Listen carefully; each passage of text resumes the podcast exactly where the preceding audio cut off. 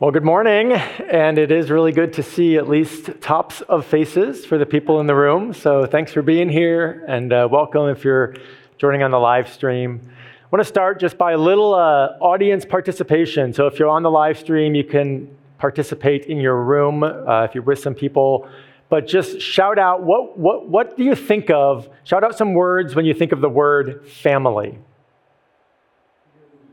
Say again? Togetherness. Warmth. Fun. Fun. Food. Being understood. Being understood. Great one. Messy. Messy. All right, there we go. Well, I found some, say again, communication. Ooh, good one. I found some quotes about family I thought I'd share with you. Um, here's the hallmark one Families are like branches on a tree. We grow in different directions, but our roots remain the same. Can I get an aww? Right? Here's the pandemic version. If you want to call a family meeting, just turn off the Wi Fi router and wait in the room where it's located. So that's your, uh, I need to talk to everybody in the family. Here's the, uh, you know, edgy ones. My, my family is temperamental, half temper, half mental.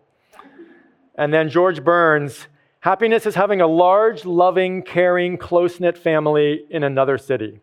I think some of us can relate to that. You know, I think family is, is amazing, it's, it's great, it's challenging, it's messy, it's communication is being understood, sometimes it's being misunderstood. And in the last few months, I think we've, we've, a lot of us have had the opportunity to think about family a little bit more. We've been, some of us, sheltered in place with family. And the scriptures have a lot to say about family. Um, we're in the middle of this series on the book of Joseph, and we're looking at Joseph, his story. But as we noticed in the beginning of the story, the, the whole part of this text in Genesis is, is introduced with the phrase, the generations of Jacob. So, this is really the story of Jacob's family in the book of Genesis, not just Joseph. And so, we think about this family that we see as we've observed Joseph and his brothers, Judah and Jacob and Benjamin. And we think about what that looks like for us. Because the scriptures say that we are the family of God. We are God's family, and we're supposed to, in some ways, be like a family. So, the question we want to be thinking about this morning is what kind of family do we see? What kind of family is Jacob's family? And we've observed that in the beginning, this was a family full of favoritism, jealousy, anger, murderous intent, sexual dysfunction. This was not a healthy family. But we've seen some things happen in this family over the course of the story. And by the time we get to what we're going to look at today, we've seen that family change a lot. And I think for us, it's particularly important to be thinking about this because one of the things I've noticed over the course of the pandemic is that as we've become isolated, as we've separated from each other, I think our larger family relationships have become more difficult. I think it's harder to be together. There's more misunderstanding, there's more skepticism, assumptions, jumping to conclusions of people. And so, this question of what kind of family are we as the people of God is critical. And to be honest, we don't have a great reputation in our culture of being a family that people want to be a part of, of being a family that has something to offer. But I'm hopeful that maybe in this text, as we see the, the place that Jacob's family arrives to, we might be able to learn some things about what kind of family we should be and how we could live that out more. So let's jump into this. Uh, if you remember, uh, we, uh, we see now, we pick up the story where Joseph's brothers are standing before Joseph. They've come, this is now their second time coming to Egypt to purchase food. Last time they came, Joseph said, You have to come back with Benjamin. And they didn't want to until they had completely run out of food. So now they're coming back. And as we read these individual stories, I want us to be constantly asking two questions. Ask the question, what kind of family is Jacob's family? And then, what kind of family are we supposed to be? Those are the two anchoring thoughts that we want to be circling through our minds as we're looking at this story. So let's begin by reading Genesis 44. I'll read verses 1 to 4 and then uh, 9 through 12. So this is Joseph speaking. Then he commanded the steward of his house fill the men's sacks with food, as much as they can carry. This is his brothers. And put each man's money in the mouth of his sack. This is what he did the last time as well. But here's the new part. And put my cup, the silver cup, in the mouth of the sack of the youngest, with his money for the grain. And he did as Joseph told him. As soon as the morning was light, the men were sent away with their donkeys. They had gone only a short distance from the city. Now Joseph said to his steward, Up, follow after the men, and when you overtake them, say to them, Why have you repaid evil for good? So, this is what happened. The steward did this, and this is how the brothers responded. We're going to read now verses 9 through 12. Whichever of your servants, this is uh, the brothers speaking to the steward, whichever of your servants is found with it, that is the cup, shall die, and we will also be my Lord's servants. The steward responded, He said, Let it be as you say. He who is found with it shall be my servant, and the rest of you shall be innocent. So the steward actually kind of tones down the promise that the brothers made. Then each man quickly lowered his sack to the ground, and each man opened his sack, and the tension is building. And he searched, beginning with the eldest and ending with the youngest, and the cup was found in Benjamin's sack. So during the last visit, Joseph tested his brothers by asking them to come back with Benjamin. And we've been seeing this over and over again. Joseph is testing his brothers, and there's this thought in the back of our minds what is going on? Why is Joseph acting this way? But here he tests them in a deeper way. He frames Benjamin for a crime he doesn't commit. And then he accuses them with this powerful phrase Why have you repaid evil for good? It's actually a phrase that occurs throughout the scriptures. Uh, David says it of, of, a man named Nabal. Remember, you may remember that story. It's found in the Psalms. Jeremiah asks, Should good be repaid with evil? It's one of the worst things you can do. If I treat you well and you respond in turn by taking advantage of me, that's a terrible thing. So Joseph accuses them of this, but what he's doing is he's falsely accusing them. He's accusing them of something they didn't actually do. Heard a story of a young boy who came home from school and he said to his mom, Mom, I got in trouble in school today for something I didn't do. And his mom was angry and she said, Well, let me talk to the teacher about this. That's not right. And she said, Well, what is it that you got accused of not doing? And he said, My homework. I know, it's not that great. Anyway, I tried. Uh, that feeling of being falsely accused, I want, I want you to think about a time when you might have been falsely accused. Somebody thought you did something you didn't do. Somebody accused you of that. How does that feel? What does that bring up inside of you? So think about this question How do you respond when you're falsely accused?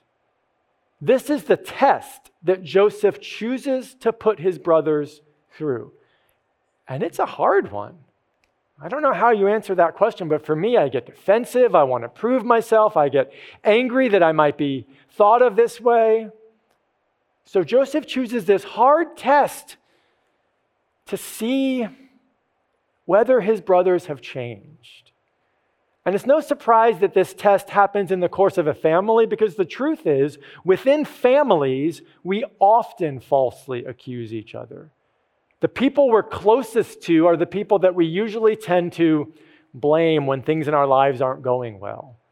We blame our spouses, we blame our children, we blame our parents. something happens and, and we just look around and, and it's the people that are around us that get assigned the causes of our troubles. And I want to think about this season particularly for us as the family of God. And I think there's been a lot of false accusation happening. And I want to ask you, how have we responded? How do we respond when we're falsely accused? You know, there's so many different ways that we are judging each other now. You know, you're being too careful about coronavirus. You're not being careful enough. You're being too focused on race. You're not focusing on race enough. You're, you're doing this, you're doing that. And there's all of these ways that we divide each other. And we end up sometimes accusing each other of these things. And yet, we're so isolated, we don't actually know each other's hearts. So, how do you feel when that happens? How do you feel when somebody thinks something of you that's not fair to what's really true of you? Well, the remarkable thing in this story is to see how Joseph's brothers respond to this. He tests them with a difficult test, but they end up responding in a pretty incredible way. So let's ask those two questions. What kind of family is Jacob's family? How does he respond? How do they respond? We're going to see that. And then, what kind of family are we supposed to be in the family of God when false accusations fly? So Joseph has falsely accused them, and then he actually intensifies the test. He singles out Judah, and he's trying to focus his test on Judah. Listen to what he says. This is uh, verses 14 through 17. When Judah and his brothers came to Joseph's house, he was still there. They fell before him to the ground. Joseph said to them, What deed is this that you have done? Do you not know that a man like me can indeed practice divination? And Judah said, What shall we say to you, my Lord? What shall we speak? Or how can we clear ourselves? God has found out the guilt of your servants. Behold, we are my Lord's servants, both we and he also in whose hand the cup has been found. But he said, Here's Joseph's test. Far be it from me that I should do so. That is, I'm not going to punish all of you. Only the man in whose hand the cup was found shall be my servant. But as for you, go up in peace to your father. So, what Joseph does is he recreates the scene from 22 years ago that his brothers happened when they assaulted him. He creates a scenario where they can essentially sacrifice Benjamin to Joseph and get off scot free. They say, Oh, take us all, we're all guilty. And he says, No, I'm only going to take the guilty one, the rest of you get to go free.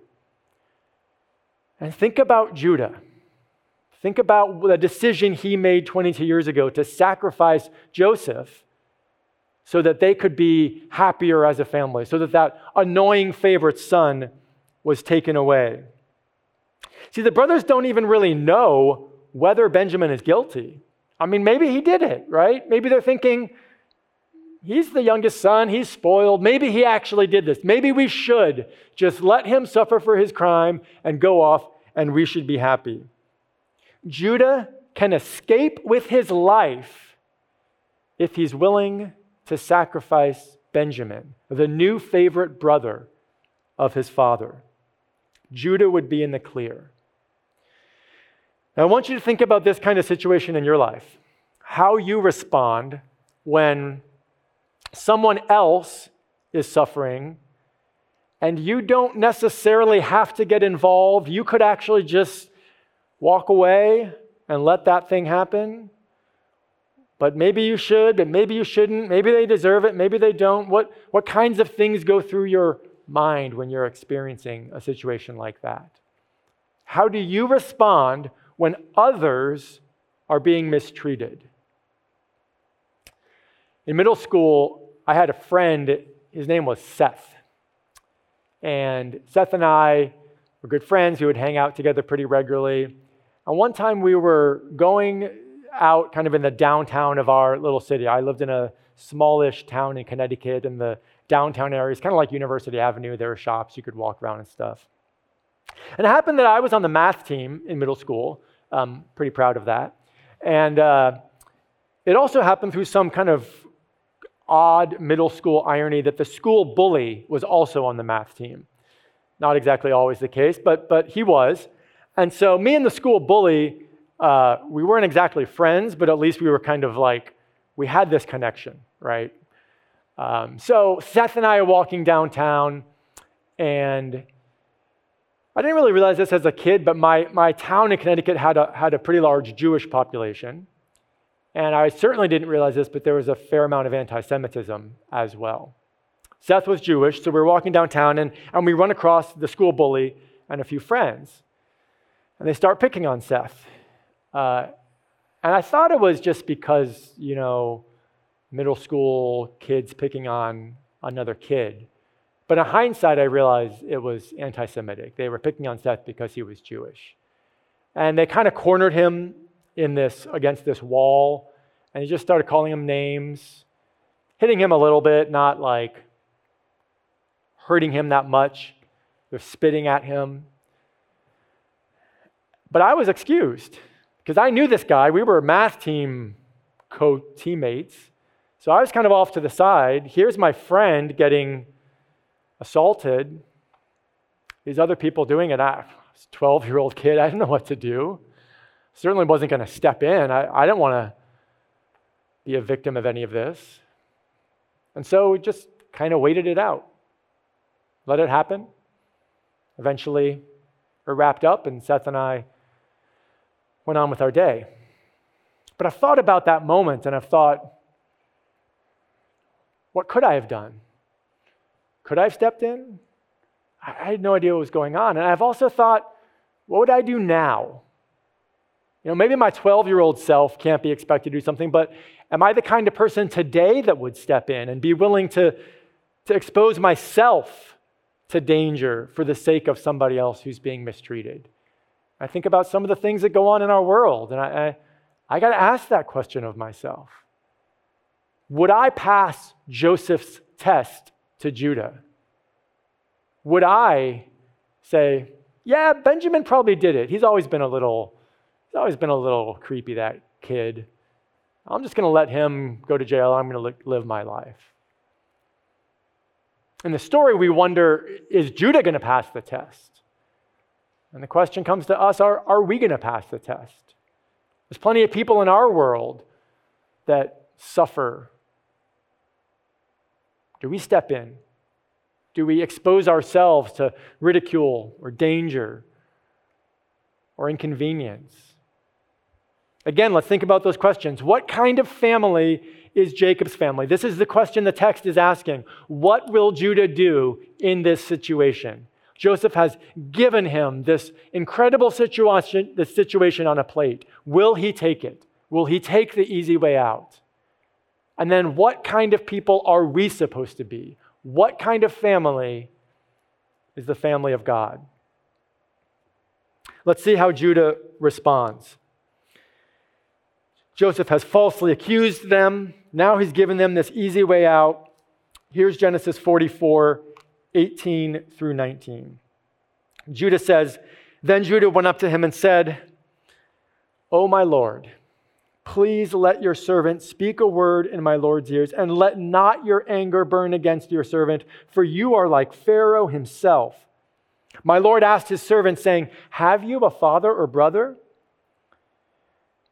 So Judah brings Joseph back to the beginning of this thing, and Judah is about to launch into this long speech where he answers Joseph's question. But he wants to remind Joseph that Joseph caused all this. Joseph was the one that asked about the father, asked about the brother. So here's how he continues. We're going to jump down to verse 27. He says, Then your servant, my father, said to us, this is when they went back to Canaan, You know that my wife bore me two sons.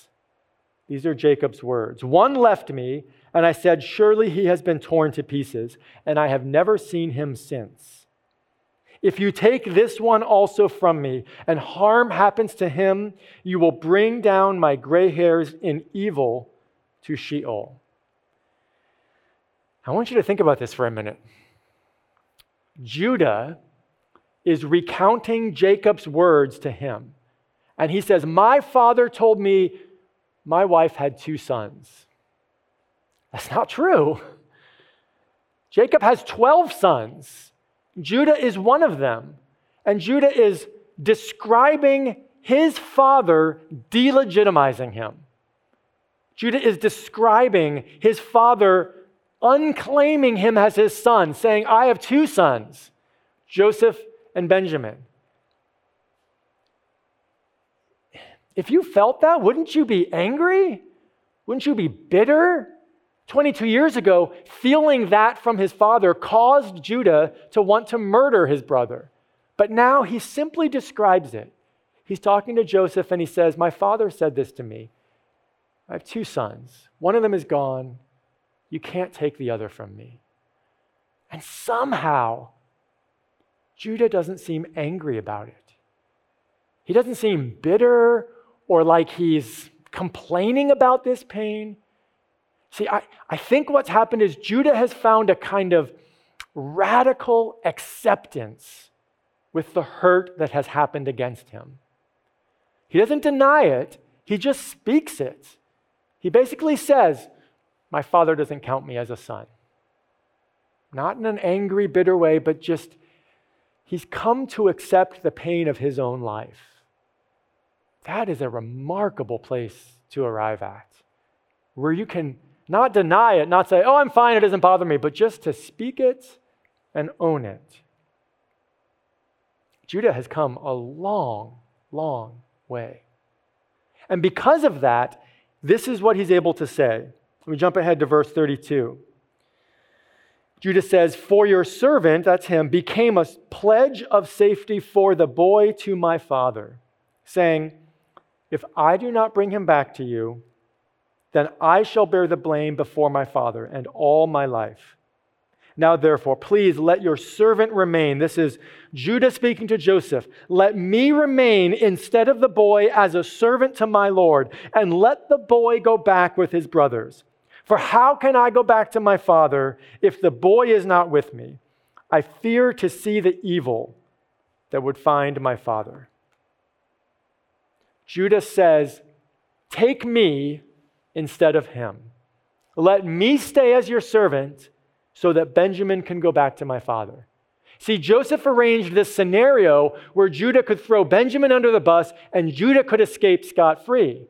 But Judah turns it around and says, No, take me so that Benjamin can go free for the sake of my father. In uh, stories, movies, television, books, there's a thing called the trope which is kind of a repeated storyline. And there's a trope that's called the take me instead trope. This is the sacrificial hero that, you know, someone else is about to get shot and they say, no, shoot me instead. And this happens, it happens in Harry Potter, it happens in Hunger Games, Shakespeare, there's all sorts of occurrences of this trope. Well, this is the first occurrence in the scriptures where we see this kind of thing. And obviously, the central story of Jesus is a prime example. But this is the first time we see somebody willing to sacrifice themselves for the sake of someone else. And this is Judah sacrificing himself for the sake of his father's favorite son, for the sake of his father, who Judah feels doesn't even love him, doesn't even count him as a son. That's the depth of transformation that Judah has been through that he's willing to offer himself to save the favorite son of his father who's disowned him. Judah has been transformed. He's been transformed so that he is able to sacrifice himself for someone else. What about us? Can we do this? Can you sacrifice yourself for the sake of others? Let's just say in our family. Let's just say in the family of God. Can you sacrifice yourself for the sake of others within the family of God? Is that something that, that you find yourself able to do? It's easy to say, it's easy to do in kind of small and like obvious ways, but, but when it really gets down to it, you know, a lot of the things that are happening A lot of the things we feel are because we're not willing to do this. I don't like the new music. I don't want to sacrifice it for the sake of someone that does like it. I don't like wearing a mask, or I don't like other people wearing a mask, or I don't like this, or I don't like their politics, or I don't like the way they think about this. And we end up not being willing to feel the pain of being different from somebody or allowing someone else to experience what they want to experience. This is a hard thing to do. But let's ask those questions. What kind of family has Jacob's family become? It's become a family where this happens. What kind of family are we supposed to be? Is the family of God a family where we regularly sacrifice our own interests, convenience, preferences for the sake of others so that they can have what they want? It's a tough question. There's one more test. Joseph has tested the brothers, but as we're reading, remember I said that we're, we're still wondering what is Joseph up to in all this? And I think that the narrator of this story has been putting Joseph to the test to us. I think the narrator has been creating this line of thinking in our heads where we wonder is Joseph toying with them? Is he out for revenge? What is he really up to? Now, after Judah's incredible offer, after it becomes clear that he has changed, Joseph gets emotional. He, he finally reveals himself to his brothers. And in this emotional outpouring, he says, I am Joseph. And, and he sends everybody out and he reconciles, he, he, he, he reunites with his brothers. And at first, they don't know what to do. They're, they're like, what is going on? They, they can't understand it. So after some time, though, then, this is what Joseph says to them to make them feel better. Here's Genesis 45, 5 to 8. Joseph says this, and now do not be distressed or angry with yourselves because you sold me here. For God sent me before you to preserve life. For the famine has been in the land these two years, and there are yet five years in which there will neither be plowing nor harvest. And God sent me before you to preserve for you a remnant on earth, and to keep alive for you many survivors. So it was not you who sent me here, but God. He has made me a father to Pharaoh and lord of all his house and ruler over all the land of Egypt. Well, Joseph does several things here that are pretty remarkable. First of all, he forgives them. He makes it clear that there's no hostility in his heart towards them. He says, I, I have forgiven you. So much so that he's worried about them. He doesn't just say, I forgive you. He says, please don't be distressed. Don't be upset with yourselves. He's trying to soothe them for the wrong that they've done against him. And over and over again, he attributes these actions to God. Three times, he says, God sent me to Egypt. God sent me to Egypt. God sent me to Egypt. This was not your doing when, of course, in some very earthly ways, it was their doing. So Joseph demonstrates this remarkable forgiveness, but then we ask, why then all of these tests? Why the lengths that he went through, the things, the hoops he had his brothers jump through? Well, I think we see an important aspect of forgiveness here. What we see is that Joseph is willing to forgive his brothers internally. He's willing to let go of the pain before he's willing to reconcile with them. And we see a distinction between forgiveness and reconciliation. Forgiveness is something that happens within, reconciliation is when the relationship is repaired. And Joseph does something wise that I think sometimes we miss in our eagerness to talk about forgiveness. He forgives them, but he holds off on reconciling until he's sure that they have changed. He tests them before he's willing to reconcile with them. Here's the lesson for us you don't reconcile with somebody who's actively abusing you. You don't repair a relationship with somebody who's just going to turn around and hurt you again. There is some wisdom in knowing how to deal with people that are very prone to hurting you. And so Joseph is, is very methodical in his conviction to test his brothers before he's willing to make himself vulnerable to them again. It's the difference between forgiveness and reconciliation. Having done that, though, having tested them, having seen their change, having seen that indeed Judah has been transformed, now he's willing to open up. He, he lets out his emotion, he lets down his guard, he opens himself up to them. And it's this powerful scene of reconciliation. But it's based on the fact that he's convinced of their transformation.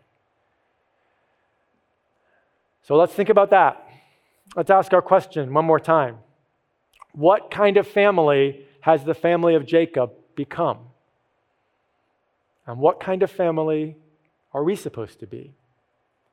What we've seen is one man in Jacob's family being willing to sacrifice himself for the sake of his brother. The sacrificial nature of offering your life for another. And because of that act, that's the, that's the narrative pinnacle of this story. The whole Joseph story, the, the anger against Joseph in the beginning, Judah's sexual dysfunction, all of this leading up to this moment where we see a man willing to sacrifice himself for the sake of another. And that man is none other than Judah. Because of that, the whole family is transformed. And of course, for those of us that are part of the family of God, we are part of the family of God because there was another man who was willing to sacrifice himself for our sakes. And that central act transforms us. So that what we see in the family of God is the same thing we see in the family of Jacob. Number one, that we are transformed. The family of God is characterized by personal transformation.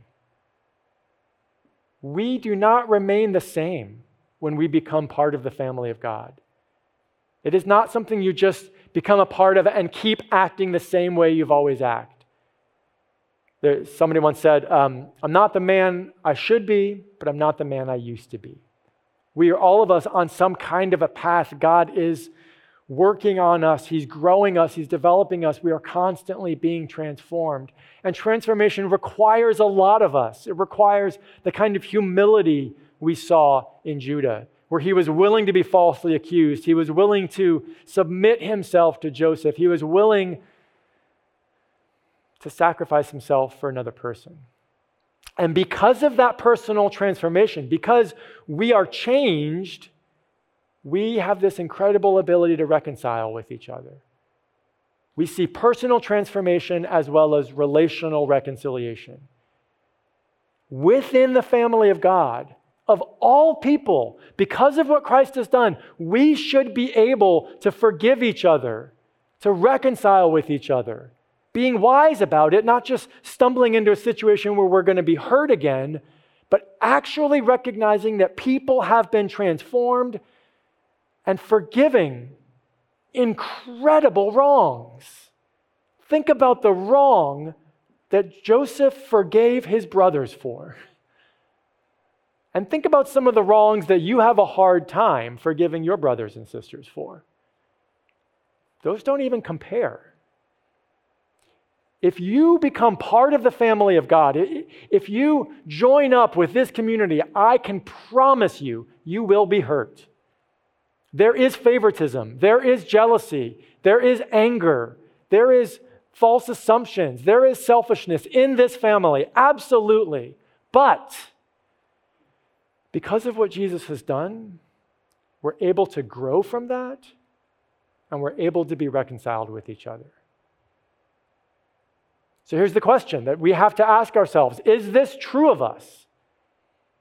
What kind of family was Jacob's family? What kind of family are we in reality? And what kind of family do you want to be a part of? What kind of family do you want to be a part of? Wouldn't it be amazing if people talked about Christians and said, you know, say what you want about Christians, but they are willing to change, and boy, can they forgive each other. if that were how we were known, you know, say what you want. Yeah, sometimes they're really obnoxious. Sometimes they don't know what they're talking about, but but but they apologize and, and they grow and boy, they even when they hurt each other, they are able to forgive and reconcile. Imagine if that's who we were and that's how we were known.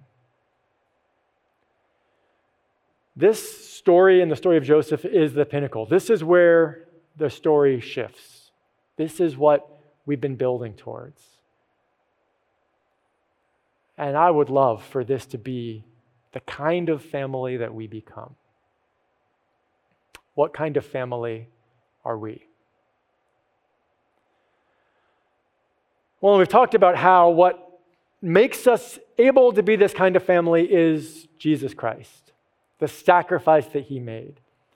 And so now we're going to come to the table because this act that Jesus gave us, he gave us something to do, some physical act that represents the act that he did for our sakes, the, the turning point in history where all of this becomes possible. And so, as we think about communion, as we think about the bread and the cup, we realize that this is the moment for both of these things to happen. In this moment, we celebrate Jesus' death that allows us to be transformed. But we call this communion because it's a part of a community. It's not just me changing, this is something that unites us together. So we celebrate this in the room, we celebrate this online, we celebrate this together, and we are connected here to us, each other, along with every church around the world doing this regularly. Brothers and sisters from different countries, different backgrounds, different political situations. We are connected, all of us, to them because of what happens here. So I want to pray for us, and I want to invite you during the next song to, to take of the bread and of the cup and to, to pray about those two things. Pray about how God might be transforming you, and pray about what reconciliation looks like in your life. Let's pray.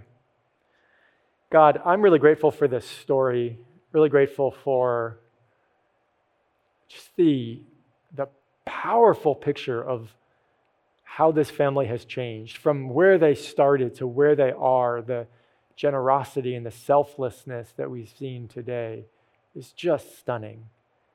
And it gives me hope that, that, that you could be growing us, that we could be a family where, where those things are true, where your characteristics are represented well.